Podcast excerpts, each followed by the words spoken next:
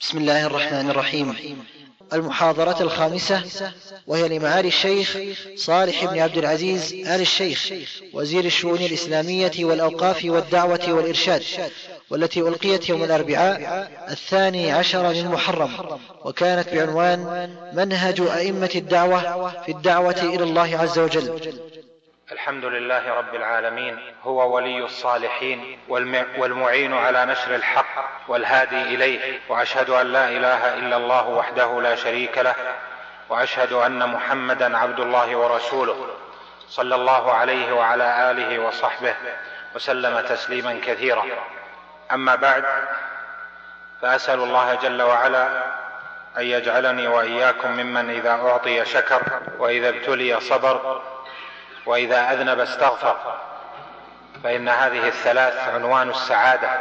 من إذا أعطاه الله جل وعلا منحا ونعما في أمر دينه أو أمر دنياه قابلها بالشكر أو ابتلاه في نفسه إما بابتلاء بدني أو بابتلاء في ماله أو بابتلاء في سمعته فإنه يصبر ويحتسب. وإذا أذنب وكل ابن آدم خطاء فإنه يستعجل ويستغفر. وعجلت إليك رب لترضى. أسأل الله جل وعلا أن يجعلنا جميعا ممن تعلم العلم فعلمه وعمل به وسار على نهج أئمته وأعلامه. ثم إن هذه المحاضرات التي تقام في هذا الجامع. لا شك أنها تستحق ممن أعد لها ورتب لها وصبر على ذلك الشكر والتقدير منا جميعا. وذلك أن الشبه والطعن في هذه الدعوة التجديدية السلفية الإصلاحية التي قامت في هذه البلاد في القرن الثاني عشر كثر الطعن وكثر اللمز فيها بما ليس عند أصحابه من العلم ما يمكنهم من ذلك ولا من الأنات والتبصر ما يجعلهم بريء الذمة فيما يذكرون ويتحدثون به. وليس هذا بغريب فما أشبه الليلة بالبارحة فأول ما قامت الدعوة كثر الطعن فيها من قبل خصومها فيما حول هذه البلاد وفيما بعد. واليوم كذلك يتكرر الأمر فالطعن فيها عالمي كما أن الطعن فيها يكون أحيانا محلي. فجاءت هذه المحاضرات والندوات في هذه السلسلة المباركة للقيام بواجب الإيضاح والبيان عن هذه الدعوة السلفية الإصلاحية المحمدية التي قام فيها علماؤها باتباع السنة فيما يقولون وما يتركون في أمر الدعوة ولم يأتوا في مسألة إلا ولهم فيها دليل على ذلك ولم يقولوا بقول لا في أصول الدين ولا في فروعه إلا ولهم عليها في ذلك الدليل. ولذلك كان من الواجب أن ينبري من يدافع عن هذه قياما بالواجب ووفاء لهؤلاء الأئمة الذين نصروا دين الله جل وعلا وجاهدوا في الله حق جهاده وقد قام بهذا الواجب من رتبوا لهذه المحاضرات والندوات فاسال الله جل وعلا أن يجزيهم خيرا وأن يجمعنا وإياهم. جميعا مع أئمة هذه الدعوة وعلماء الإسلام والصالحين مع السلف السابقين في جنات عدن. إنه سبحانه جواد كريم وهو ولي الإحسان والفضل. اللهم آمين. وهذه المحاضرة هي في منهج أئمة الدعوة في الدعوة إلى الله عز وجل. وكثيرا ما يأتي سؤال في سبب تسمية علماء الدعوة بأئمة الدعوة. وهذا سؤال قديم معروف يتردد بين الحين والآخر والإمام هو كما هو معروف المقتدى به المقتدى به من الناس. وكذا سواء كان الاقتداء بالخير في الخير والهدى أو كان الاقتداء في ضده. فللحق أئمة وللضلال أئمة. إن إبراهيم كان أمة قانتا لله حنيفا. وقال جل وعلا في أئمة الضلال وجعلناهم أئمة يهدون إلى النار. وكذلك في مر العصور من كان مقتدا به في بلده أو في عصره أو في محلته وأثر ذلك في الناس فإنه إذا كان على ما كان عليه الأئمة فإنه يقال له إمام بحكم الاقتداء. وقد يكون له من الإمامة الحقه أوفر الحظ والنصيب أو قد يكون دون ذلك بحسب الحال. والمقصود بالدعوة هذه الدعوة الإصلاحية التي قامت في هذه البلاد في القرن الثاني عشر من الزمان فأل فيها للعهد. فأئمة الدعوة ليس أل فيها للجنس جنس الدعوة لأن دعوة الإسلام أئمتها كثر وإمام أئمتها محمد بن عبد الله عليه الصلاة والسلام. ولكن الدعوة هنا أل فيها للعهد الحضوري المعروف ولهذا يقول بعض العلماء في ذلك أئمة هذه الدعوة. منهج أئمة هذه الدعوة يعني الدعوة المعروفة حتى يوضح الفرق ما بين الدعوة بإطلاق والدعوة السلفية التجديدية. أما أئمة دعوة الإسلام فهم صحابة رسول الله صلى الله عليه وسلم ومن سار على نهجهم من الأئمة أئمة التابعين والأئمة المتبوعين وهكذا إلى زمننا الحاضر. فأئمة هذه الدعوة الإصلاحية الذين سنتحدث عن منهجهم هم بعض أئمة دعوة الإسلام. أئمة دين الإسلام الذين اقتدى بهم الناس في الخير ونفعوا البلاد والعباد ممن حولهم وممن بعد منهم. والمنهج يحرص عليه دائما لأن المنهج أقعد في النفوس وأقبل في الفهم لأن التفريعات قد لا تكون مستحضرة دائما لكن المنهج يستحضر. لذلك إذا كان عند المسلم قواعد عامة يفهمها ويرجع إليها فإنها ستكون أسهل له في رد الشبه وقبول الحق وفي فهمه لاختصارها وعظم فائدتها. ولهذا يذكر أن أحد عوام العوام الذين فهموا هذه الدعوة ناظره أحد أو ناقشه أحد في بلد من البلدان فقال له الله جل وعلا يقول في الشهداء أحياء عند ربهم يرزقون.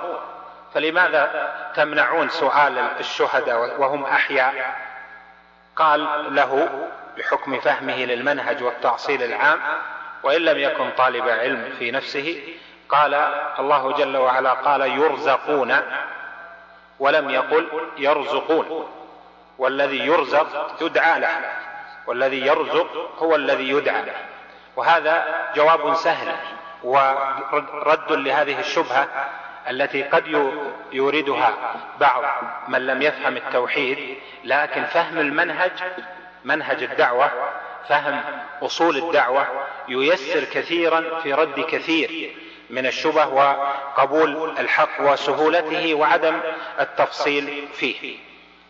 لذلك كانت هذه المحاضرات فيها عرض لكثير من الجوانب التي يحرص على عليها في مدارستها وفهمها. الدعوة إلى الله عز وجل هي سبيل الأنبياء والمرسلين. قال الله جل وعلا قل هذه سبيلي أدعو إلى الله على بصيرة أنا ومن اتبعني وسبحان الله وما أنا من المشركين. الدعوة إلى الله جل وعلا مأمور بها. أمر إما إيجاب أو استحباب إما عيني أو كفائي بحسب الحال. قال جل وعلا وادع إلى ربك. وقال جل وعلا لنبيه فلذلك فادع واستقم كما أمرت. فالدعوة مأمور بها ومثنى على أصحابها والدعوة اسم عام يشمل كل ما فيه إرشاد إلى ما يحبه الله جل وعلا ويرضاه. فالدعوة إلى التوحيد دعوة والدعوة إلى الفرائض وأركان الإسلام دعوة والدعوة إلى أحكام الفقهية دعوة والمواعظ دعوة ورد الشبه دعوة وتأليف الكتب دعوة وإرسال الرسائل دعوة والأمر بالمعروف والنهي عن المنكر هو أيضا يدخل في الاسم العام للدعوة وإن لم يدخل في الاسم الخاص عند الاقتران لقوله تعالى كنتم خير ولتكن منكم أمة يدعون إلى الخير ويأمرون بالمعروف وينهون عن المنكر. وما فيه نصح للناس وسعي في حوائجهم بإرشادهم وبيان ما يحتاجون إليه دعوة فاسم الدعوة يشمل كل ما فيه تبليغ للدين كل ما فيه إبلاغ لرسالة الله جل وعلا سواء كان ذلك في أمور الدين العظام أم كان في تفاصيل الدين. ولذلك كان اسم الدعوة من الدعاء إلى الخير فالدعاء إلى الخير هذا اسم عام. فكل من لديه علم قل أو كثر فعليه أن يدعو إلى الله جل وعلا بحسب ما لديه من العلم تفصيلي لكن هذه الدعوة إذا أردنا أن ننظر إليها في منهج علمي لا بد من تقسيم أركانها حتى يفهم تفاصيل طريقة أئمة الدعوة في ذلك. دعوة فيها كما يسمى في لغة العصر المضمون أو المحتوى أو الموضوع يعني ما يدعى إليه. ما هو؟ الثاني الدعوة تحتاج إلى داعي وداعيا إلى الله بإذنه وسراجا منيرا وتحتاج إلى مخاطب بالدعوة وهو المدعو. تحتاج إلى وسيلة تبلغ بها الدعوة وتحتاج إلى منهج. فحقيقة الدعوة أي دعوة؟ هي قائمة على هذه الأمور الخمسة. المضمون والموضوع والمحتوى والثاني الداعية والثالث المدعو والرابع الوسيلة والخامس المنهج. وسنعرض لكل واحد منهما بإلماحة سريعة مع بيان لبعض النقول عن أئمة الدعوة رحمه الله تعالى فيما يبين هذا المنهج. أما مضمون هذه الدعوة فخلاصته في تحقيق الشهادتين. هذه الدعوة الإصلاحية هي دعوة الإسلام التجديدية ومضمونها الدعوة إلى تحقيق الشهادتين. شهادة أن لا إله إلا الله وأن محمد رسول الله والعناية بالوسائل التي تعين على ذلك الوسائل الدينية التي تعين على ذلك. ولا إله إلا الله كما هو معلوم معناها لا معبود حق إلا الله وكل معبود سوى الله جل وعلا فهو باطل عبد بالبغي والظلم والطغيان والاعتداء من البشر. فالدعوة إلى عبادة الله وحده هذا هو مضمون هذه الدعوة. والكفر بالطاغوت ومعناه الكفر بعبادة غير الله جل وعلا هذا هو مضمون هذه الدعوة. ثم شهادة أن محمد رسول الله. وقد بينها الشيخ محمد بن عبد الوهاب رحمه الله تعالى في قوله إن معنى شهادة أن محمد رسول الله طاعته فيما أمر وتصديقه فيما أخبر واجتناب ما نهى عنه وزجر والا يعبد الله إلا بما شرع. فبالتالي جمعت الشهادتين مضمون هذه الدعوة. فمضمون هذه الدعوة وما تدعو إليه. هذه الدعوة السلفية الإصلاحية التجديدية مشتمل على هذه الأمور الستة. الأول الدعوة إلى التوحيد وعبادة الله وحده ووسائل ذلك المتنوعة أو ما يؤدي إلى ذلك. والثاني الدعوة إلى الكفر بالطاغوت وهو طاغوت هو عبادة غير الله جل وعلا فمن يؤمن بالله فمن يكفر بالطاغوت ويؤمن بالله فقد استمسك بالعروة الوثقى والعروة الوثقى هي كلمة التوحيد. الثالث أن يطاع النبي صلى الله عليه وسلم فيما أمر في جميع الأوامر ومنها الأركان العملية الإسلام الصلاة الزكاة الصيام الحج وسائر ما أمر به النبي صلى الله عليه وسلم أو بلغه من أمر الله جل وعلا. الرابع تصديق الأخبار. فما أخبر به عليه الصلاة والسلام أو جاء في القرآن خبرا عن الله جل وعلا فإن التصديق به من مضمون هذه الدعوة والدعوة إليه من أصول هذه الدعوة. والخامس اجتناب ما عنه نهى عليه الصلاة والسلام وزجر فما زجر عنه عليه الصلاة والسلام. وأخبر بتحريمه ونهى عنه. نهي تحريم فإنه يجب الدعوة إلى ذلك لأنه من دين الله جل وعلا. والسادس والأخير ألا يعبد الله إلا بما شرعه رسول الله صلى الله عليه وسلم. وفي هذا السادس إبطال لجميع أنواع المحدثات في الدين. وأنواع البدع والخرافات وما جر إلى ذلك البدع الاعتقادية والعملية والعلمية وما جر إلى ذلك والحديث عن ذلك واسع وقد جاءت إحدى المحاضرات في تفصيل هذه المسائل. فإذا الدعوة في محتواها بسيط. ليست دعوة تخاطب العقل الفلسفي. وليست دعوة أيضا تخاطب السلوك الصوفي وليست دعوة تخاطب الناس بأمور لا يعقلونها أو تصعب عليه. ولذلك كانت الاستجابة لها كبيرة ومضطردة في العالم كله لأنها سهلة ميسورة وهي دعوة تناسب الفطرة لأنها دعوة الإسلام الصحيح. فلهذا كان محتوى هذه الدعوة هو تحقيق الشهادتين. شهادة أن لا إله إلا الله وأن محمد رسول الله. وكما هو معلوم أن أركان الإيمان داخلة في ذلك لأن أركان الإيمان الستة.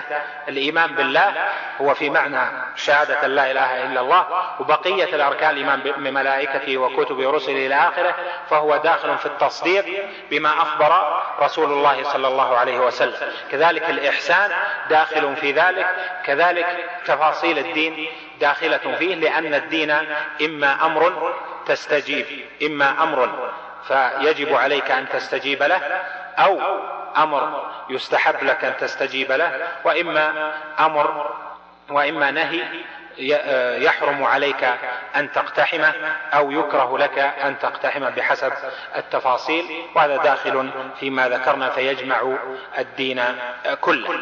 ولن أخوض في تفاصيل المضمون والمحتوى لأن هذا سبق الكلام عليه في بعض المحاضرات وربما يأتي المزيد في ذلك إن شاء الله تعالى. الثاني داعية. ما في شك أنه ليس ثم دعوة إلا وتحتاج إلى دعاة. فما يمكن أن الدعوة تقوم على واحد. أو على اثنين أو ثلاثة لا بد من دعاة يحملونه. والدعوة في احتياجها إلى داع هذا يقتضي أن يهيأ الداعية ليحمل هذه الدعوة. ولذلك كان من أهم مميزات هذه الدعوة ومنهجها بخلاف كثير من الدعوات أنها مستمرة منذ نشأت إلى الآن وتقوى.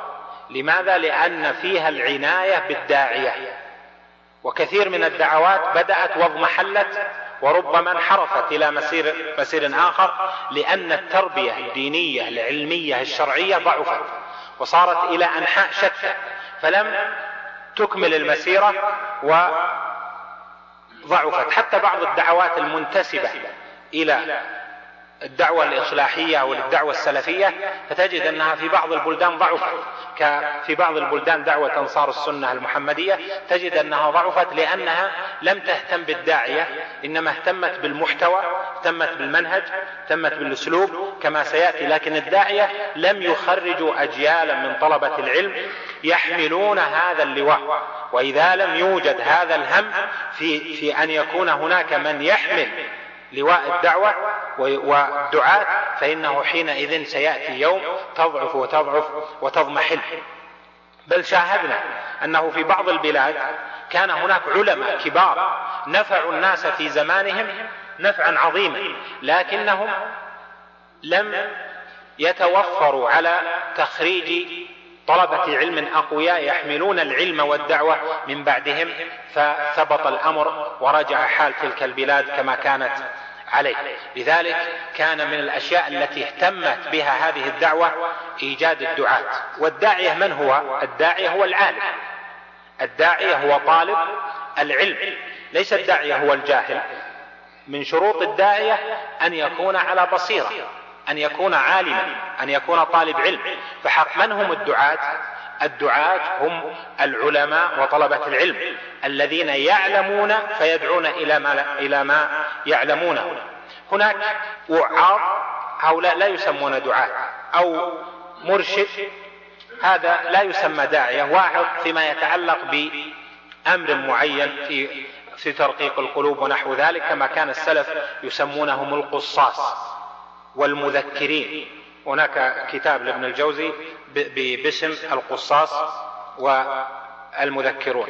وهذا كان موجودا فيما سبق لكن الداعية ليس هو الواعظ. الداعية واعظ لكن الواعظ ليس داعية.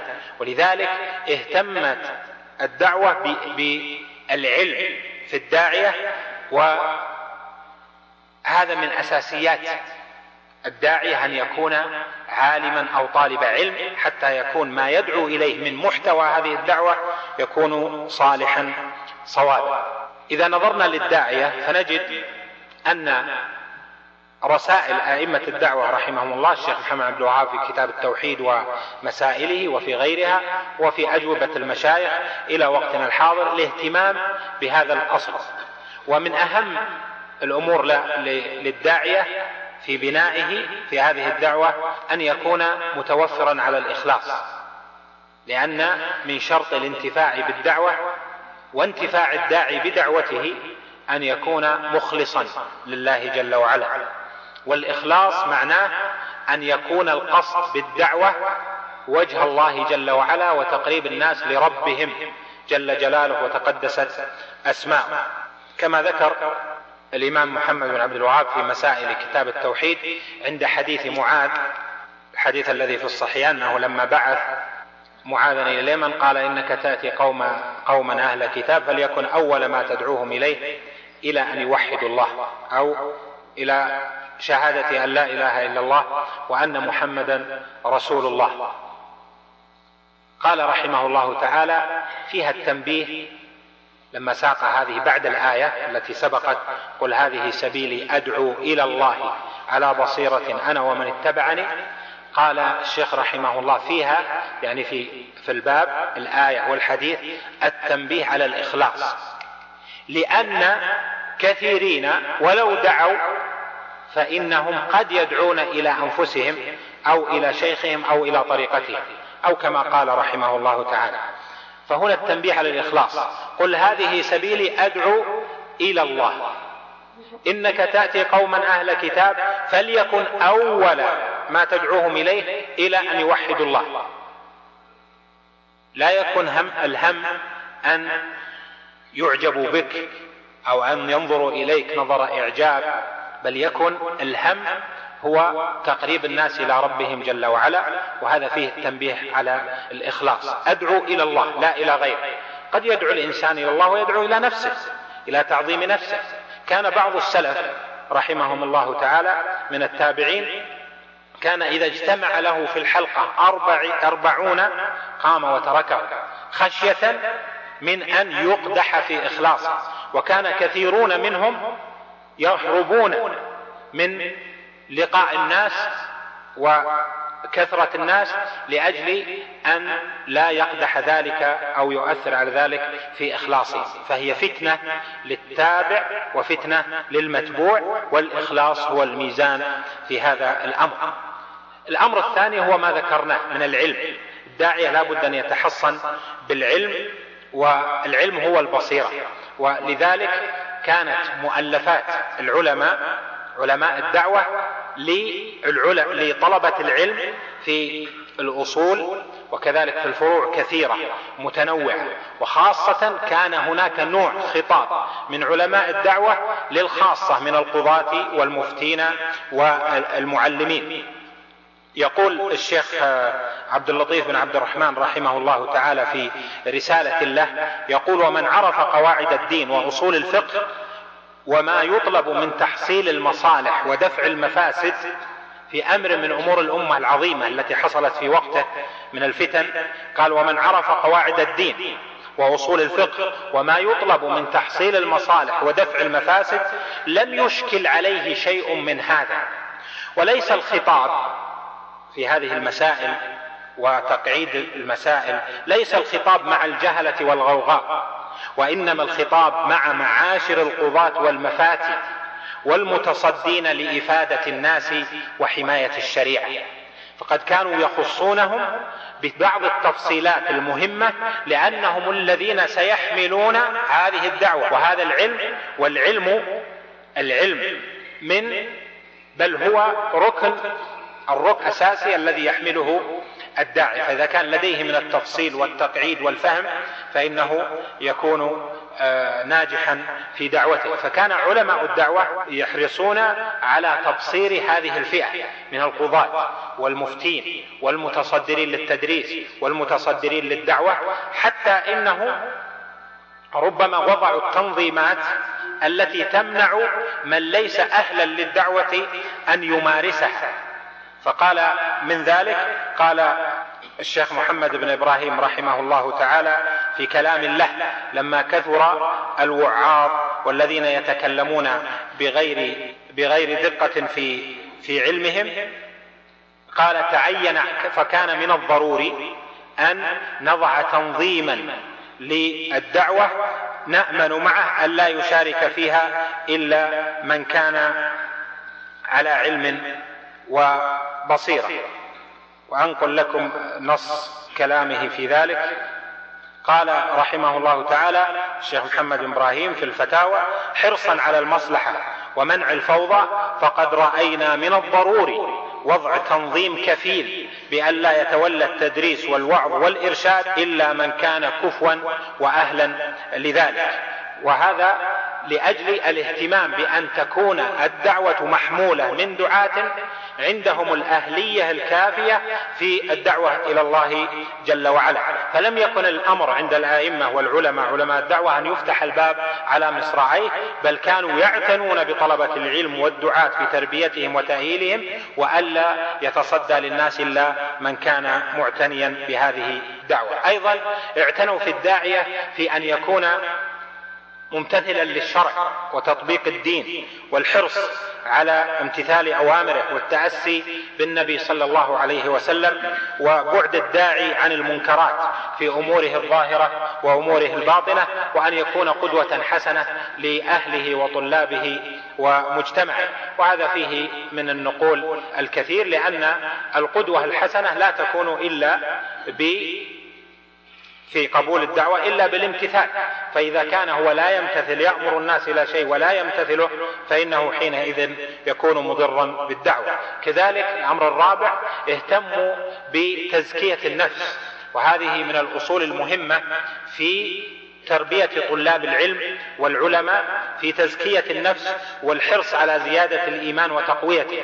فكان قلما تجد من حملة الدعوة من الدعاة طلاب العلم في في أول زمان الدعوة إلى وقت قريب أن تجد عندهم فتور في العبادة أو ضعف في التدين أو عدم حصول بعض النوافل لهم كقيام الليل والحرص على الصيام وكثرة تلاوة القرآن فكانوا يتنافسون في ذلك بل كانوا كان الأكثر منهم إذا أذن المؤذن الأول وكانوا في المساجد وقد قاموا قبل ذلك شيئا من الليل. لا شك أن الزمان اختلف وحصل بعض بعض المتغيرات فيما يعين على مثل هذا لكن كان من الأساسيات عندهم لحمل الدعوة أن يمتثلوا سنة النبي صلى الله عليه وسلم فيما أمره الله جل وعلا فيه بقوله يا أيها المزمل قم الليل إلا قليلا نصفه أو انقص منه قليلا أو زد عليه ورتل القرآن ترتيلا.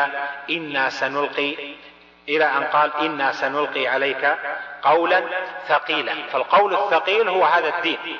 فهذا الدين والعلم وليس بالأمر السهل.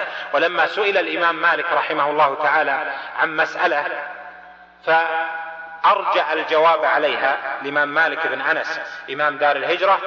قالوا قال له بعض طلابه هذه مسألة سهلة. فالتفت إليه فقال ليس في مسائل الدين شيء سهل. قال الله تعالى إنا سنلقي عليك قولا ثقيلا.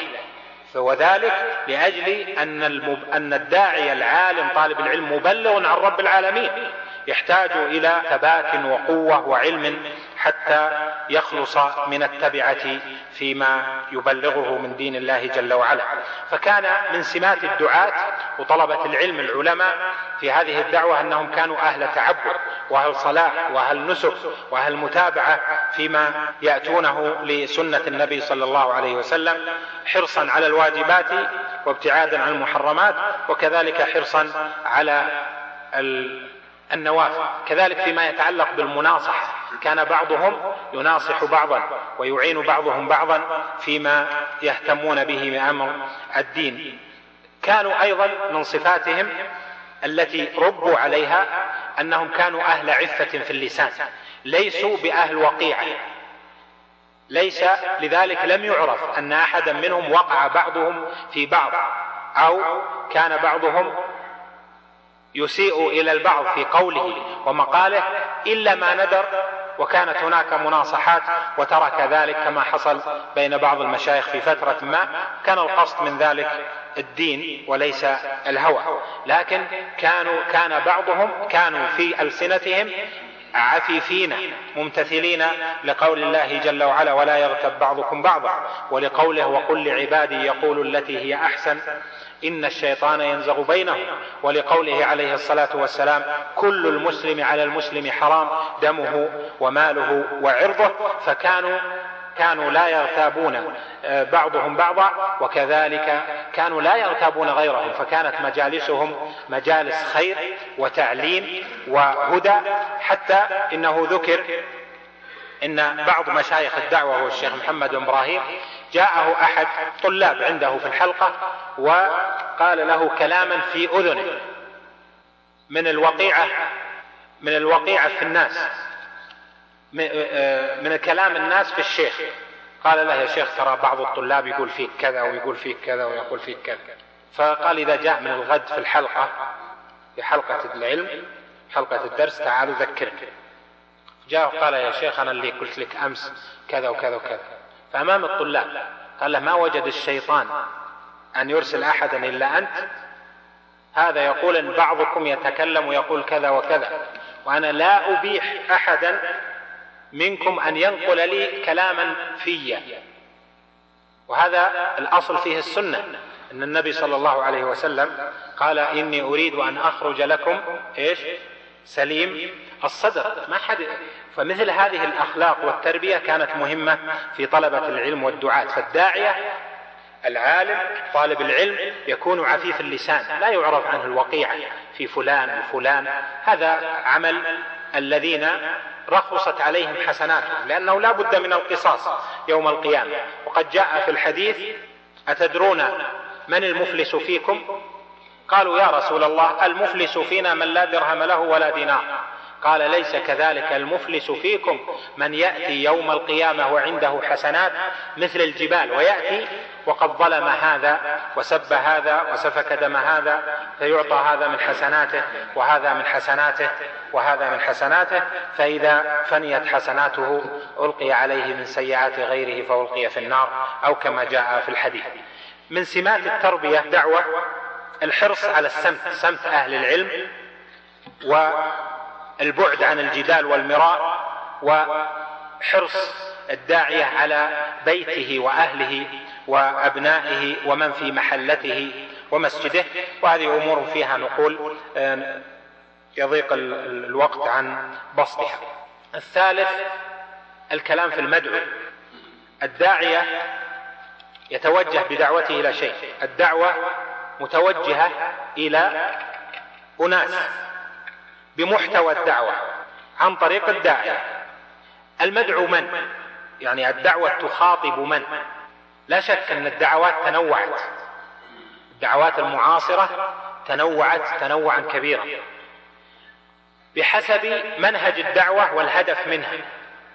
فإذا كان الهدف من الدعوة هدف سياسي فتجد أن الحرص لا يكون على عامة الناس ولا على إنقاذ المسلمين ولا على تبصير العام المسلمين وإنما على الخاصة. فتجد أن بعض الدعوات يكون المخاطب فيها تتجه إلى المثقفين تتجه إلى الطلاب تتجه إلى الكبار تتجه إلى الأغنياء تتجه بحسب هدف الدعوة. لكن دعوة الإسلام إنما هي لإنقاذ الناس من النار والسعي بهم إلى جنة الرحمن جل وعلا. ولذلك كان الخطاب في الدعوة الإسلامية من أول يوم متجه إلى الجميع. إلى الكبير والصغير إلى الذكر والأنثى إلى صاحب البادية وصاحب الحضر إلى الأعمى والبصير. حتى إنه عتب الله جل وعلا على نبيه عليه الصلاة والسلام أنه تصدى لمن كان غنيا وترك الأعمى. أما عبس وتولى أن جاءه الأعمى ثم قال أما من استغنى فأنت له تصدى وما عليك ألا يزكى. هذه الدعوة الإصلاحية أخذت بهذا الأصل. فالمدعو فيها من؟ جميع المسلمين وغير المسلمين وليس مخاطبا فيها فئة من الناس طلبة العلم العقلاء الأذكياء لأنها ليست دعوة سياسية ليست دعوة يراد منها أشياء معينة حتى تختص ببعض أهل العقول وإنما هي دعوة خالصة لإرشاد الناس لما يجب عليهم تجاه ربهم جل وعلا. لهذا كان من سمات المدعوين في هذه الدعوة أنها هذه الدعوة شملت كل فئات الناس بجميع فئاتها فتوجهت إلى المدن والقرى وتوجهت إلى البادية. لهذا تجدون أن من من سمات هذه الدعوة أن الخطاب فيها توجه إلى جميع الأصناف. فالشيخ محمد بن عبد الوهاب رحمه الله تعالى في رسائله وكذلك تلامذته من بعد خاطبوا العلماء في رسائل معروفة. رسالة الشيخ محمد بن عبد الوهاب إلى عبد الله بن محمد بن عبد اللطيف الأحسائي وكان من العلماء ورسالته إلى فلان وكان من العلماء والرسائل كثيرة في هذا الصدد. وكان بينهم وبينهم مباحثات. كذلك توجهت إلى العامة من الناس في مساجده. فكان يدرس في المساجد أصول تلقين العقيدة للعامة وشروط الصلاة لأن أصل الدين قائم على تصحيح العقيدة وتصحيح العبادة. ولهذا يقول الشيخ عبد الرحمن بن حسن رحمه الله تعالى في رسالة له يقول حصل من الناس ما لا يخفى من الإعراض والإهمال وعدم الرغبة والتنافس فيما أوجبه الرب من توحيده وفرضه عليه على سائر عبيده وقل الداعي إلى ذلك والمذكر به والمعلم له في القرى والبوادي. والواجب مراعاة هذا الأصل والقيام به وبعث الدعاة إليه. كذلك في المساجد كان كل في كل مسجد مطلوب من إمام المسجد أن يجمع في كل يوم اثنين ثلاثة ويدرسهم أصول هذا الدين أصول العقيدة وشروط الصلاة واجبات الصلاة إلى آخره. فإذا هذه الدعوة من أهم مميزاتها الشمول. فليست دعوة مختصة بفئة لأن الهدف من الدعوة هو تحقيق الشهادتين وهذا الخطاب فيه عام. من سماتها فيما يتعلق بالمدعوين اللطف والرفق بالمدعوين وتقدير حالهم في الفهم. ولذلك تجد أن رسائل الشيخ محمد بن عبد الوهاب ورسائل بعض علماء الدعوة تجدها بسيطة سهلة في ألفاظ ربما تكون ألفاظ عامة.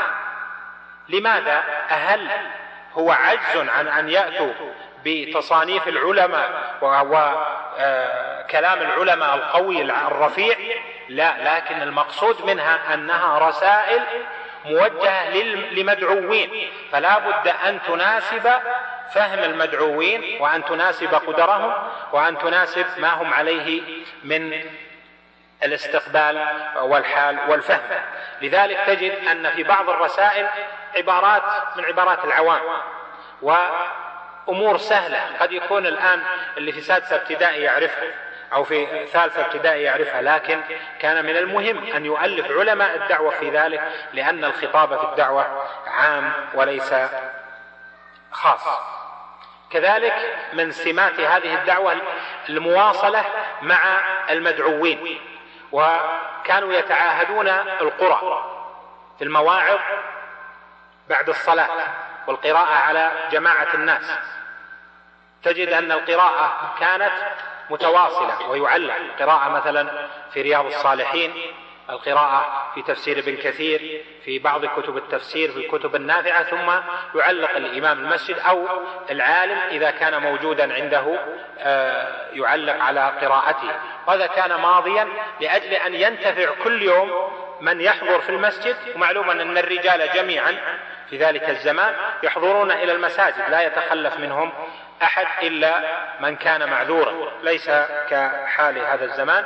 فلذلك كان الجميع ينتفع وكانت الرسائل للجميع فالمدعوون آه، ينتفعون على اختلاف أصنافهم الثالث آه، أو الرابع الدعوة تحتاج إلى وسيلة. قبل أن نصل إلى المنهج دعوة تحتاج إلى وسيلة. الوسيلة لا شك أنها هي الموصلة موصلة الدعوة إلى الناس. فلذلك كان لزاما أن لا تترك وسيلة مشروعة توصل الدعوة إلى الناس إلا وتسلك. سواء كانت وسائل حسية أو وسائل معنوية. وإذا استقرأنا الدعوة ونصوص العلماء فيها وجدنا أن الدعوة اهتمت بجميع الوسائل لكن نرتبها من أهمها وسيلة التعليم والتدريس. كانت المحاضرات قليلة محاضرات على هذا النحو قليلة أو نادرة لكن كان العمل على العلم حلق العلم والتدريس. حتى كانوا في الدرعية في وقت علماء الدعوة بعد الشيخ محمد أو في أواخر الشيخ محمد جعلت دار كبيرة جدا يجتمع فيها الناس ليسمعوا درس العلم.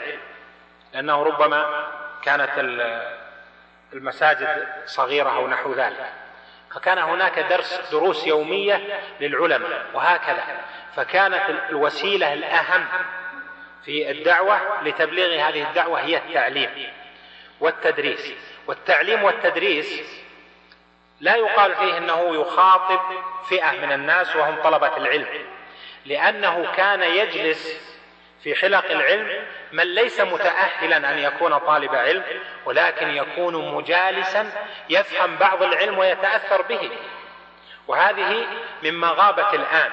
الآن تجد أن حلق العلم عند المشايخ وطلاب العلم جل من يحضر فيها أو الكل هم من طلبة العلم المهتمين به لكن المجالسون لا يوجدون. سابقا الأشغال عند الناس قليلة واهتمام الناس بالدنيا لأجل عدم وجود ما يشغل قليل فكان الكثير يحضر ويجلس يستمع فيستفيدون. لذلك كانت حلق العلم والتدريس مهمة جدا. وكان من سبب أهميتها في وسيلة الدعوة أنها هي التي خرجت القضاة. خرجت طلاب العلم العلماء طلاب العلم خرجت المصنفين. فالدعوة في الواقع حملت من أول ما نشأت إلى الآن بقوة ولم يزل العلماء يتتابعون وهي واضحة قوية. وقل أن تكون دعوة تستمر هذه المدة الطويلة بهذه القوة لأجل توفيق الله جل وعلا أولا وحمايته ونصرته ثم الاهتمام بهذه الوسيلة وهي وسيلة بث العلم والتدريس النافع. المحاضرات هذه مثل المواعظ يتأثر بها الشخص ويذهب. وربما كان تاثرا ايجابيا أو تاثرا سلبيا بحسب الحال. لكن العلم والصبر عليه ينشئ فعلا جيل قوي يحمل الدعوة ويحمل العلم وينفع به. اليوم فيما نرى أن الذين أخذوا من هذه البلاد المباركة المملكة العربية السعودية حرسها الله تعالى أخذوا العلم عن المشايخ في هذا العصر لما انفتح باب السفر وذهب ونفعوا الناس في خارج هذه البلاد بالعشرات بل بالمئات. ما نفعوهم بالمواعظ ولا بالتذكير إنما نفعوهم في الحقيقة بالعلم وتأثر الناس تاثرا عظيما بذلك. وسواء كانوا من الدعاة الرسميين أم كانوا من الدعاة المتجولين الذين ذهبوا من طلاب العلم في دورات أو حلق أو ملتقيات أو نحو ذلك ثم رجعوا ويذهبون بين الحين والآخر. هذه نشرت نشرا عظيما وسبب ذلك أن أعظم ما يكون من الوسائل لنشر هذه الدعوة هو العلم. ولا غير العلم. أما إذا ترك العلم فإنها ستضعف الدعوة وستنحرف لأنه سيكون هناك عقليات ومصالح. وقيل وقال وذهاب عن حقيقة هذه الدعوة إلى آراء أخرى. لذلك نؤكد على أن من سمات المنهج عندهم في وسائلهم الاهتمام بالعلم والتعليم وحلق العلم والتدريس. أيضا كانوا من وسائلهم الوعظ والإرشاد. الوعظ والإرشاد كان يوجد وعاظ ومرشدين يبعثون إلى القرى والبوادي ويعظون الناس بعد الصلوات وهذا لأجل أن الناس يحتاجون كثيرا إلى ما ترقق به القلوب وتحيا به النفوس من التذكير بحق الله واليوم الآخر وما أعد الله جل وعلا فيه. كذلك من وسائلهم معاهدة النصح. والأمر بالمعروف والنهي عن المنكر. تعلمون أن وجود طائفة أمة تدعو إلى الخير وتأمر بالمعروف وتنهى عن المنكر هي من حسنات هذه الدعوة وما قامت به الدولة السعودية من أول الدولة السعودية الأولى إلى الآن. وهذا وسيلة مهمة لتبليغ الدعوة. الأمر بالمعروف والنهي عن المنكر هذا من من أهم الوسائل.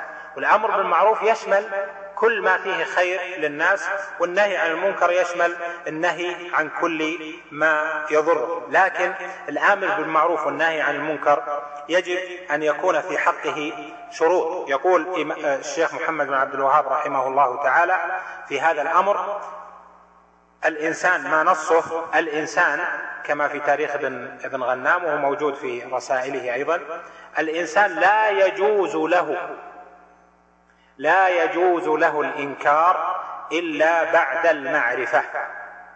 فأول درجات الإنكار معرفتك أن هذا مخالف لأمر الله يعني الاحتياج إلى العلم في ذلك. ويقول أيضا الشيخ رحمه الله تعالى في موضع آخر يقول وأهل العلم يقولون الذي يأمر بالمعروف وينهى عن المنكر يحتاج إلى ثلاث.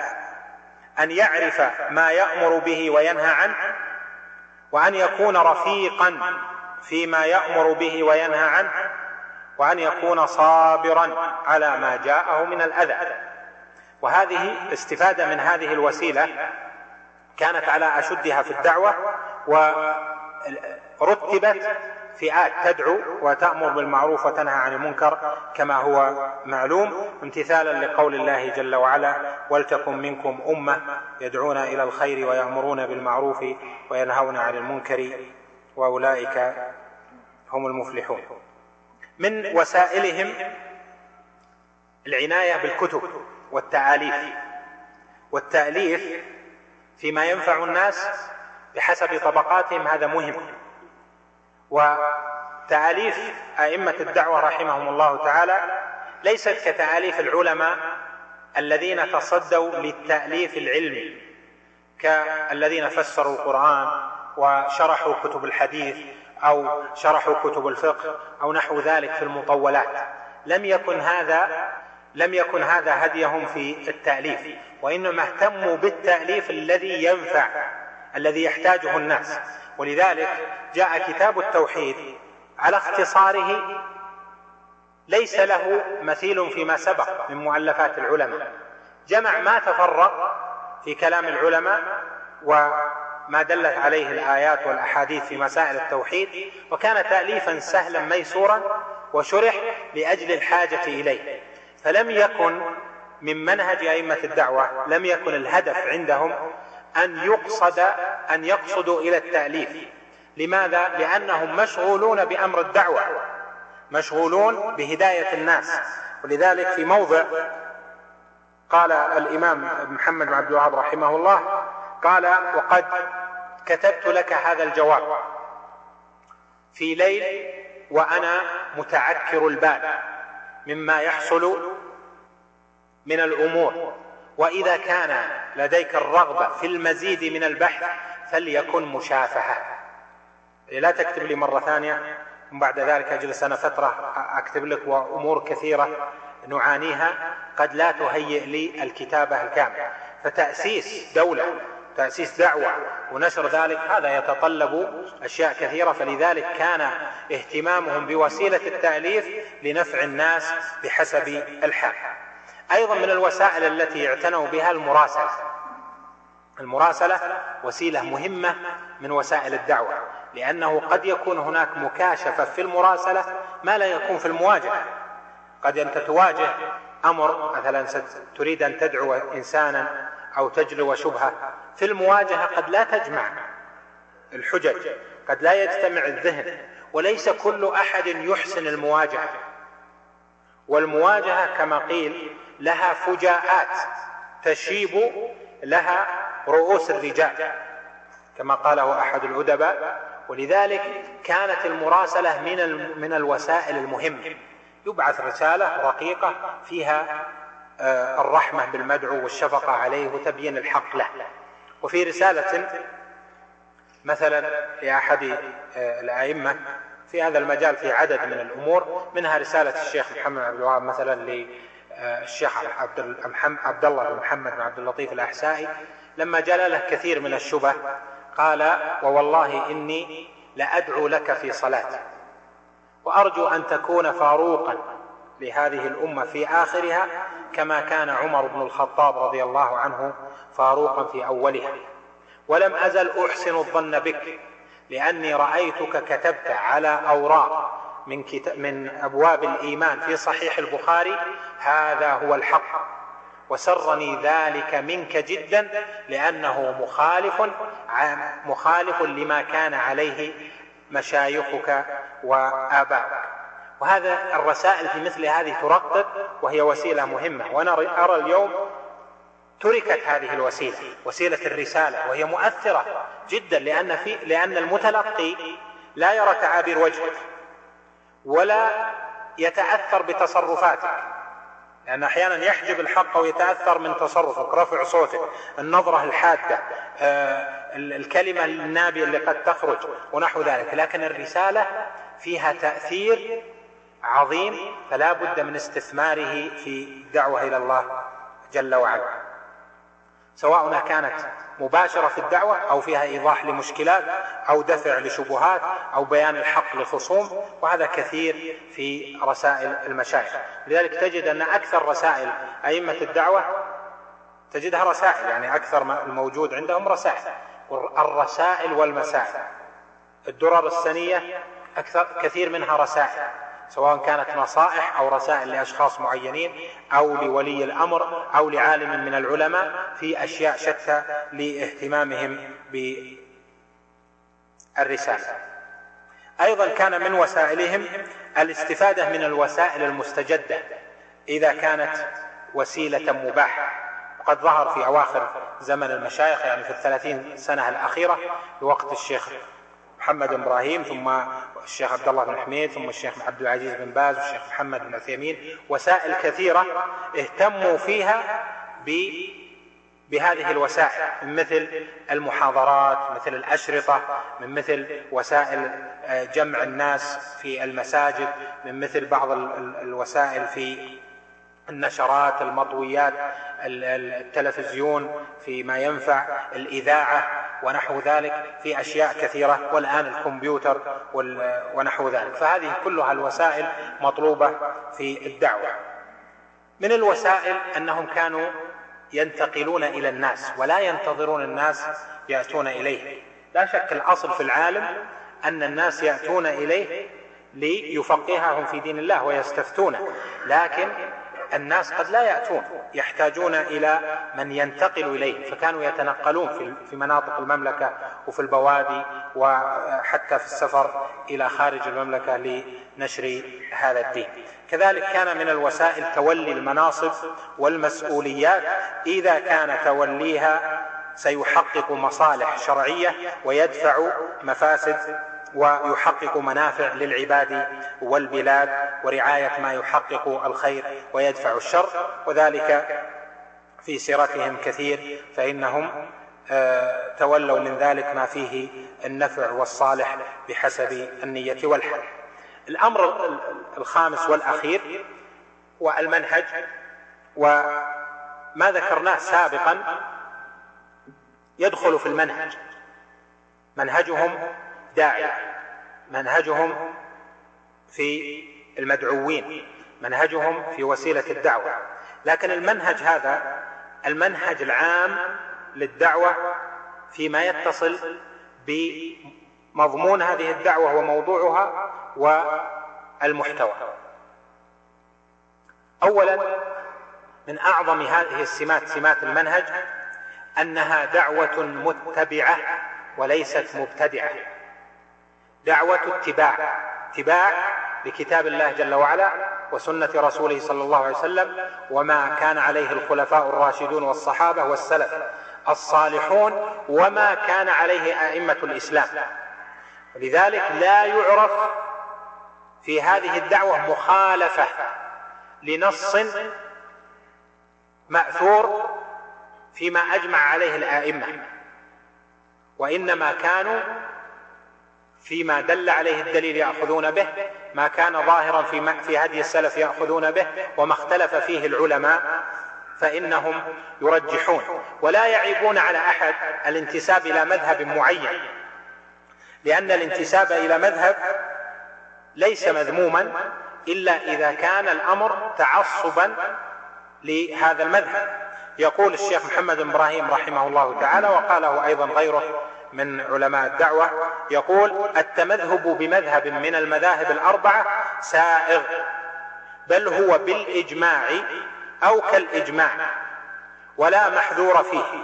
كالانتساب إلى أحد الأربعة فإنهم أئمة متبوعون بالإجماع. والناس في هذا طرفان ووسط. قوم لا يرون التمذهب بمذهب مطلقا وهذا غلط. وقوم جمدوا على المذاهب ولا التفتوا إلى بحث. وقوم رأوا أن التمذهب سائغ لا محذور فيه فما رجح الدليل مع أحد من الأئمة الأربعة أو غيرهم أخذوا به. انتهى كلامه رحمه الله. وهذا منهج عام لهم في الاتباع فاذا هي دعوة فيها اتباع وليس فيها ابتداع. من منهج هذه الدعوة أنها دعوة تبني على تحقيق المصلحة ودرء المفسدة. وتحقيق المصالح ودرء المفاسد أصل من أصول هذا الدين كما ذكره شيخ الإسلام ابن تيمية ودون في القواعد العامة لهذه الشريعة. يقول يقول العلماء الشريعة جاءت بتحصيل المصالح وتكميلها ودرء المفاسد وتقليلها. هذا أصل من أصول الشريعة. فمنهج الدعوة أن يحرص على تحصيل المصالح وتكميلها وعلى درء المفاسد وتقليلها. فما وجد الداعية سبيلا إلى تقوية المصالح وتقليل المفاسد فإنه يأخذ بذلك. ومن سمات منهجهم أن هذه الدعوة رعت البداءة بالأهم فالمهم. وهو ما يسمى في لغة أهل العصر فقه الأولويات. فقه الأولويات يعني تقديم ما هو الأولى. وهذا يحتاج لا شك إلى علم في أن نعرف ما هو الأولى وما هو الأهم. هذا العلم أحيانا يكون مبني على نص وأحيانا يكون مسألة اجتهاد. لذلك قال رحمه الله آه، في آه، كلامه على حديث معاذ لما قال إنك تأتي قوما أهل كتاب فليكن أول ما تدعوهم إليه كلمة أول فليكن أول ما تدعوهم إليه شهادة أن لا إله إلا الله وأن محمد رسول الله. فانهم أجابوك لذلك فأعلمهم ترتيب بالفاء. قال رحمه الله في مسائل كتاب التوحيد فيها البداء بالأهم فالمهم. وذلك ان أن أمور الشريعة كثيرة. فلا يأتي الداعية في دعوته بكل شيء. كان من سمات الدعوة أنها بدأت بالأهم وأجلت المهم. ولذلك قال رحمه الله تعالى الشيخ محمد في رسالة له أرسلها إلى أحد العلماء في وقته يقال اسمه عبد الرحمن بن عبد الله قال سلام عليكم ورحمة الله وبركاته أما بعد فقد وصل خطابك وسر الخاطر. بالمناسبة قال سلام عليك عليكم ورحمة الله وبركاته. وهذا سيرة العلماء أنه في الخطابات يكون هناك تسليم الأول والتسليم الأخير. فأوله يكون بالتنكير سلام عليكم. والأخير يكون بالتعريف. والسلام عليكم ورحمة الله. يعني ما يختم به الرسالة يكون معرفا وما يبتدأ به يكون منكرا. قال بعض أهل العلم هذا إذا اجتمع سلامان في موضع فالأول منكر والثاني معرف. والدليل في ذلك في سورة مريم حيث إنه لما ذكر السلام الأول قال الله جل وعلا وسلام يوم ولدت ويوم أموت ويوم أبعث حيا. وفي السلام الثاني قال والسلام علي. فقالوا إذا اجتمع سلامان الأول منكر والثاني معرف هذه فائدة عربية قال أما بعد فقد وصل خطابك وسر الخاطر. جعلك الله من أئمة المتقين ومن الدعاة إلى دين سيد المرسلين.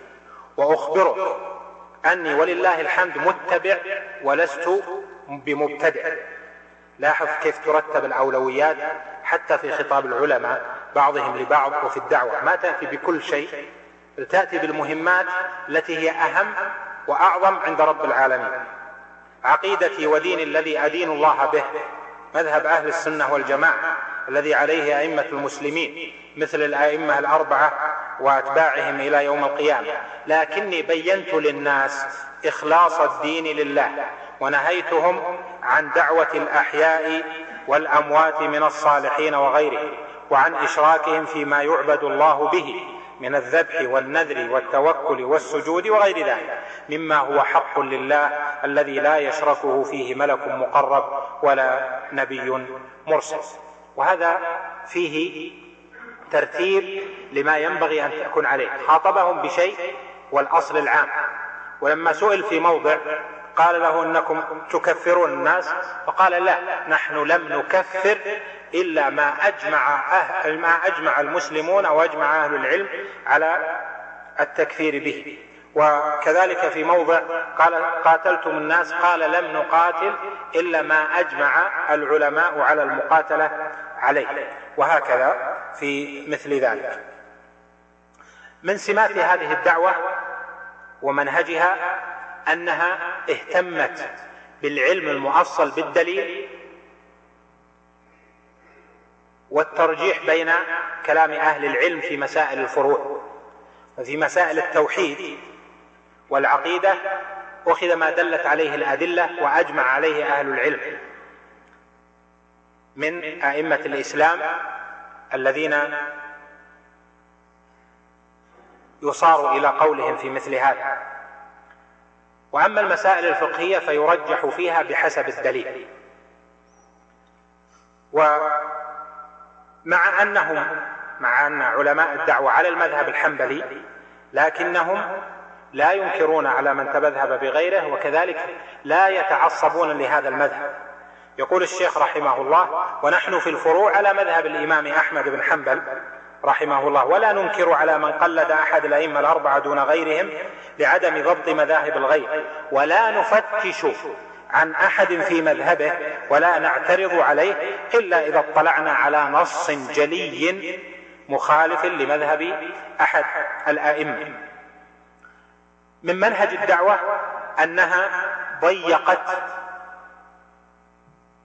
دعوة عملية اهتمت بالواقع والحكم على الواقع وضيقت مجال التكفير. ضيقت ميدان التكفير.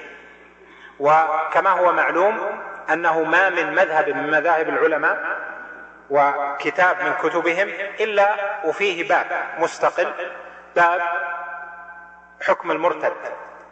وفي كتب الفروع أحيانا يبلغ خمسين صفحة وستين صفحة فيما يصير به المسلم مرتدا. في أنواع من الأقوال والأعمال والاعتقادات والشكوك إلى آخر ذلك. هذا توسع فيه أصحاب الفروع. حتى صنف بعض العلماء كتبا مستقلة في التكفير كابن حجر الهيثمي في كتابه الإعلام بقواطع الإسلام. وكغيره من العلماء ممن ألفوا في ذلك. لكن المسألة لم تكن منضبطة فيما في ضوابط التكفير. ولذلك جاءت الدعوة فأصلت في تفصيلات ونقل أئمة الدعوة عن العلماء ما يتعلق بضابط التكفير وأنه ليس الأمر بإطلاقه كما هو عند الجهل. يقول الشيخ رحمه الله الشيخ محمد بن عبد الوهاب في رسالة له وأما ما ذكره قال قال في رسالة بعثها إلى أهل منفوحة وقولكم إنا نكفر المسلمين. كيف تفعلون كذا؟ كيف تفعلون كذا؟ فإنا لم نكفر المسلمين. وقال في رسالة أرسلها إلى رجل من أهل ثرمدة يقول وأما ما ذكره الأعداء عني أني أكفر بالظن أو بالموالاة أو أكفر الجاهل الذي لم تقم عليه الحجة فهذا بهتان عظيم يريدون به تنفير الناس عن دين الله ورسوله.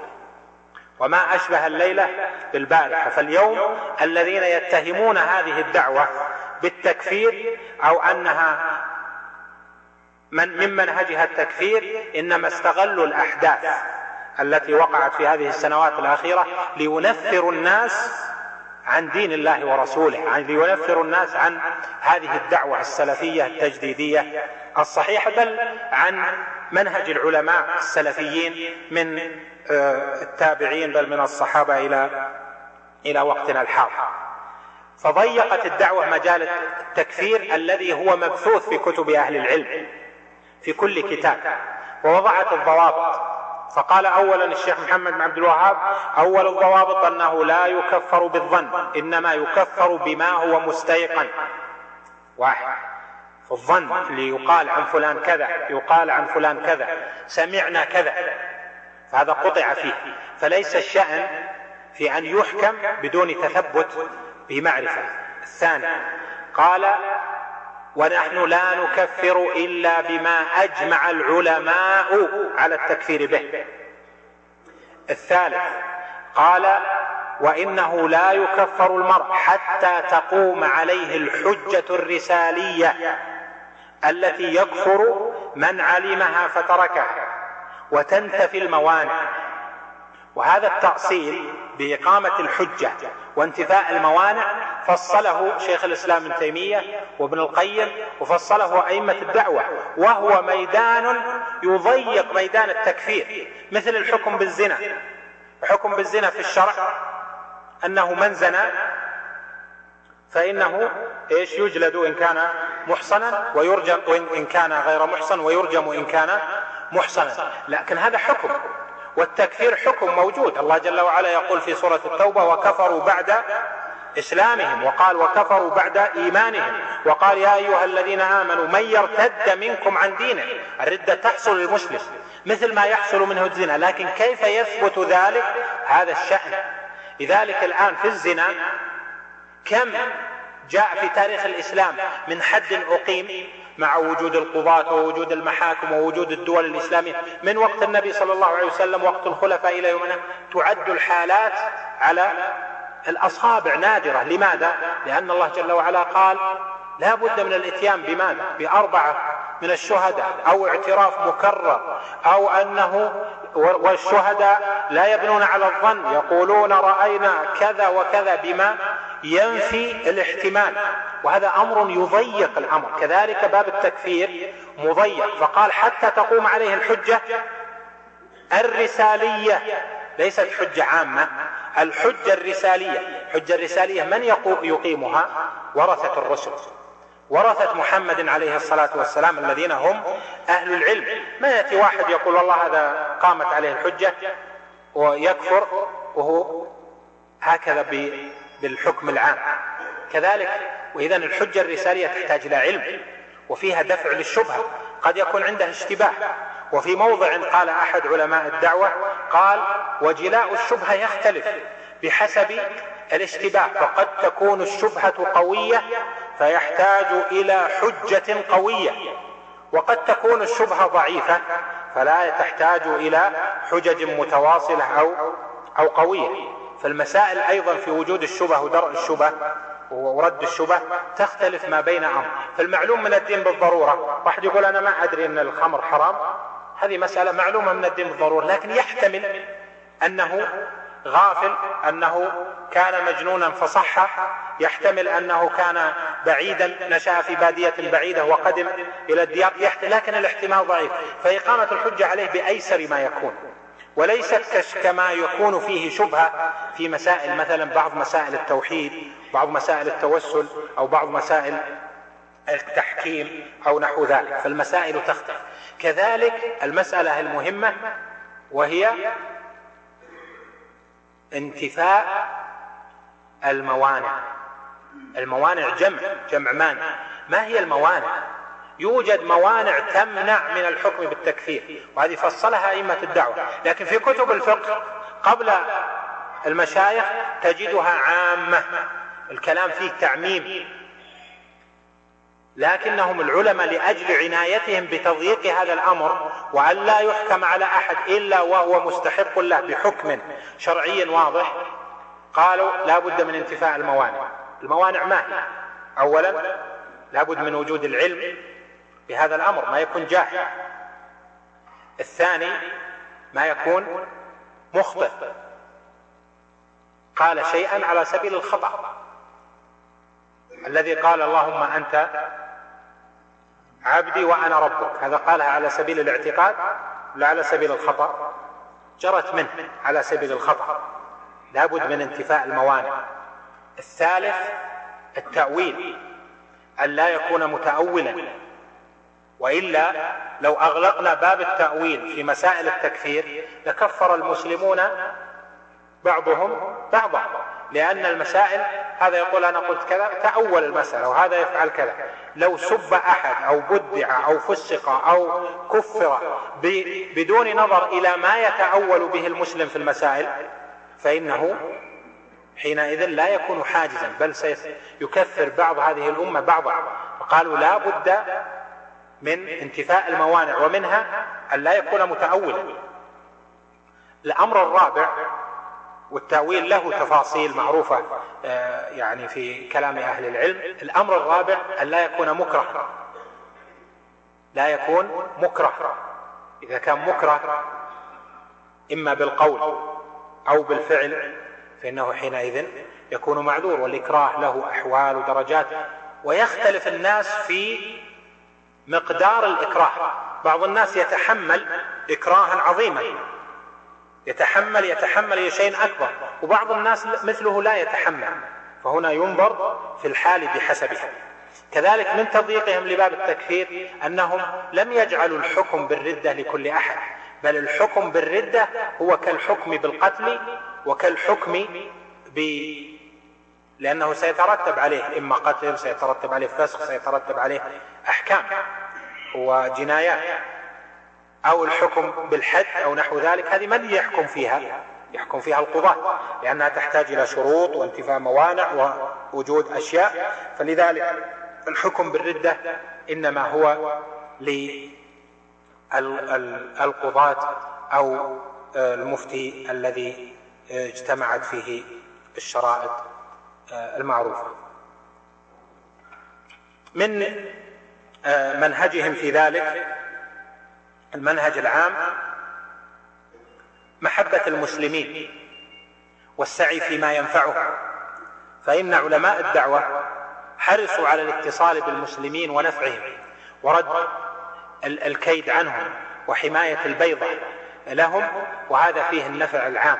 لذلك اتصل بهم عدد من علماء الأمصار فأخذوا هذه الدعوة ونشروها في بلدانهم ولأنهم يأخذون معهم الأصل الشرعي وهو قول الله جل وعلا والمؤمنون والمؤمنات بعضهم أولياء بعض والمؤمن للمؤمن كالبنيان. فهم في محبتهم للمسلمين يدفعون عنهم ويسعون بالخير لهم ولذلك بعثوا إليهم الدعاة وأرسلوا إليهم بالإعانات والعطايا منذ زمن الدولة السعودية الأولى كما هو معلوم. من أيضا سماتهم آه، في منهجهم الاهتمام بلزوم السنة والابتعاد عن البدع ووسائلها ودعوة الناس إلى ذلك. لابد من حماية الدين بالاهتمام بالسنة والدعوة إليها والبعد والحذر من البدع وأهلها. وذلك لأنه لا يمكن أن يحمى حياض الدين إلا بتقوية السنة ورد البدعه أما إذا تساهل الناس في السنة وتساهلوا في البدعه فإنه سيقتحم الدين ويضعف الانتصار له. أيضا من سمات هذا المنهج أن هذه الدعوة اهتمت بمخالفة أهل الجاهلية في خصالهم. وألف الشيخ محمد بن عبد الوهاب إمام هذه الدعوة التجديدية الإصلاحية رسالته المعروفة مسائل الجاهلية. وكانت الثلاث مسائل الأولى منها الأولى في التوحيد والثانية في طاعة الرسول صلى الله عليه وسلم والنهي عن البدع والثالثة في طاعة ولاة الأمر. وذلك أن الزمن الذي عاش فيه الشيخ رحمه الله تعالى زمن فتن. وكل أهل قرية وأهل بلد يقولون لنا أميرنا والناس في فرقة عظيمة. فعظم الأمر وشدد على السمع والطاعة ولزوم البيعة لولي الأمر الذي بايعه المسلمون في ذلك.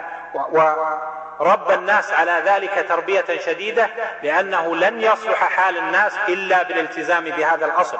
وما يحقق الله جل وعلا به من الدين في ظل ولي أمر مهما كان حاله ما دام مسلما فإنه أعظم من حال الفوضى التي يكون فيها الناس فلا يأمنون على دمائهم ولا على أعراضهم ولا على أموالهم ولا تنتشر حتى الدعوة في ذلك. اليوم في بعض البلاد القريبة وربما والبعيده التي فيها فتن ومقاتل الدعوة فيها ضعفت أضعف مما كانت عليه في أزمنة سابقة في تلك البلدان وكان فيها ظلم وطغيان من قبل حكامها.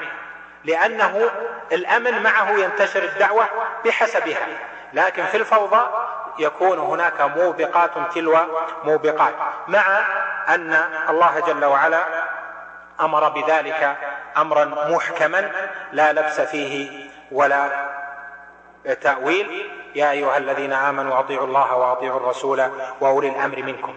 فمما تميزت به هذه الدعوة في منهجها ملازمة الدولة ومناصحة ولي الأمر والسمع والطاعة له وعدم التخذيل عنه والمجاهدة في ذلك في النصيحة بحسب الحال وألا تنزع يد من طاعة أو يؤلب على ولي الأمر أو يسعى في الناس فيما يؤدي إلى إضعاف ثقتهم بولي الأمر لأن الصلاح صلاح الدعوة والخير لا يكون إلا بالاجتماع. والله جل وعلا قال واعتصموا بحبل الله جميعا ولا تفرقوا.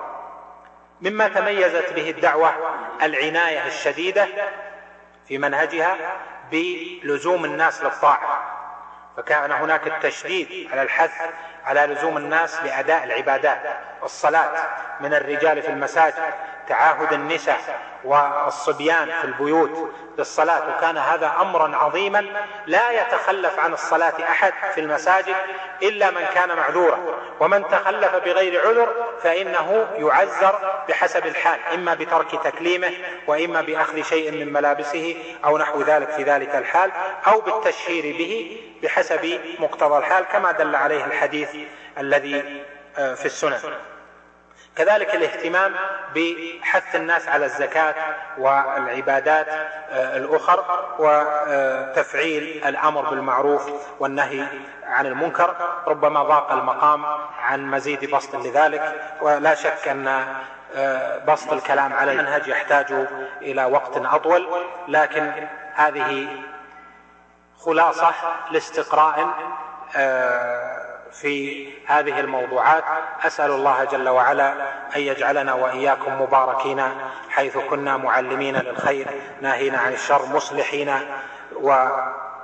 ومعينين لأهل الإصلاح ومجانبين لأهل الفساد ومنكرين عليهم ومتعاونين مع ولاة أمورنا على البر والتقوى.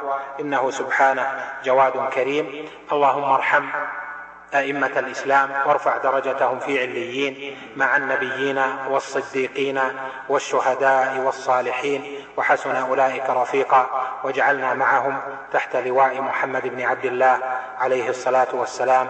اللهم إنا مذنبون فاغفر جما. اللهم إنا مقصرون فاغفر جما. اللهم آلف بين قلوبنا. اللهم آلف بين قلوبنا وانشر الحق والهدى وأزل الشر والردى. إنك جواد كريم. وصلى الله وسلم وبارك على نبينا محمد. جزا الله الشيخ خير الجزاء وجعل ما قال في موازين حسناته وجعل ما سمعنا حجة لنا لا حجة علينا. وهناك بعض الأسئلة نعرض بعضها على الشيخ. يقول أحسن الله إليكم ذكر أحدهم في كتاب له أن عقيدة الشيخ محمد بن عبد الوهاب توافق عقيدة السلف جملة. فهل في تفاصيل عقيدة الشيخ ما يخالف عقيدة السلف؟ الحمد لله رب العالمين. كلمة جملة الظاهر لي من من كلامه أنه يقصد بلا استثناء. أنها تستعمل كلمة جملة يعني بلا استثناء. يعني جملة لا يخالفهم يعني لا يخالفهم في شيء. وقد تطلق كلمة جملة آه، بأن المراد بها في الأصول ولكن قد يخالفهم في مسائل وهذا إن كان مراد القائل فليس بصحيح فلا يعرف عن هذه الدعوة ولا الدعوة السلفية بعامة ودعوة أهل الحديث آه، أنها خالفت بل هي الداعية إلى لزوم منهج السلف في الأصول والفروع. أحسن الله إليكم. يقول ما الفرق بين بيان الحجة وإقامة الحجة؟ إقامة الحجة تشمل أشياء. تشمل أولا سرد الحجة إسماع الآخر الحجة. قال جل وعلا فأجره حتى يسمع كلام الله. هذا أولا الثاني بيان الحجة. بمعنى إيضاح دلالة هذه الحجة باللسان الذي يتكلم به المخاطب. إيضاح الحجة. معنى الدليل دل على كذا. معنى العبادة كذا وكذا. والحجة فيها كذا. الثالث إزالة الشبهة إن كان عند المتلقي الشبهة. الرابع فهم الحجة بحسب اللسان. هذه داخلة في بعضها لكن نص عليها لغرض. فهم الحجة بحسب اللسان. وعلماء الدعوة العلماء من قبل قالوا لا يشترط فهم الحجة وإنما المقصود إقامة الحجة وهذا صحيح. لكن الفهم فهمان. فهم لسان وفهم قناعه أما فهم اللسان أما فهم اللسان فهو من إقامة الحجة فهو مشترط أن يفهم المعنى يفهم وجه الحجة يفهم الدليل يفهم اللسان يفهم الكلمات يفهم القواعد يفهم وجه الدلال. هذا لا بد منه. يفهم رد الشبهة. لكن الفهم الثاني فهم القناعة وهذا لا يشترط. ولذلك كان في أحد رسائل الشيخ إمام الدعوة رحمه الله تعالى قال ولو اشترط فهم الحجة نسيت الحقيقة نصه. لكن إيه ولو اشترط فهم الحجة لم يكفر إلا المعاند. لو قلنا أنه يشترط فهم الحجة يعني فهم القناعة قال لم يكفر إلا المعاند. المعاند ما حاله؟ يقول أنا اقتنعت لكن لن أؤمن. لم يكفر إلا المعاند. لو اشترطنا الفهم. لكن هنا فهم القناعة ليس شرطا. هو يقول أنا ما اقتنعت. قد يقول أنا اقتنعت لكن مكابر. أنا لا أريد أن أؤمن. أن أؤمن لك واتبعك الأرذلون؟ هم مقتنعين لكن ما يريدون يؤمنون. وجحدوا بها واستيقنتها أنفسهم ظلما وعلوا. مستيقنين بها ومقتنعين لكن منعهم العناد. هذا ليس هو المراد. قد يكون هو فهم الحجة لكنه لم يقتنع بوجود عارض عنده من قوة التمسك بأحوال الشرك أو بأصول الشرك ونحو ذلك. فهذا لا يشترط لفهم القناعة. أما فهم اللسان فهم البيان فهذا لا بد منه وهو داخل في إقامة الحجة. نختم بهذا السؤال. يقول فضيلة الشيخ هل مناقشة أهل البدع أمام الناس من طريقة السلف الصالح؟ بارك الله فيكم ونفع بعلمكم. هذا حسب الحاجة. إذا كانت من باب المناظرات التي لو تركت وصار ضرر من تركها أو لتولاها من لا يحسن فإنه لا بأس من ذلك لأنها تصير من قبيل المناظرات. وإقامة الحجة على الناس ولا يتولاها إلا من هو أمثل من غيره في ذلك. أما في الأصل فإنه لا يصار إليها لكن يصار إليها عند الحاجة والضرورة إلى ذلك. والسلام عليكم ورحمة الله وبركاته. والسلام عليكم ورحمة الله وبركاته.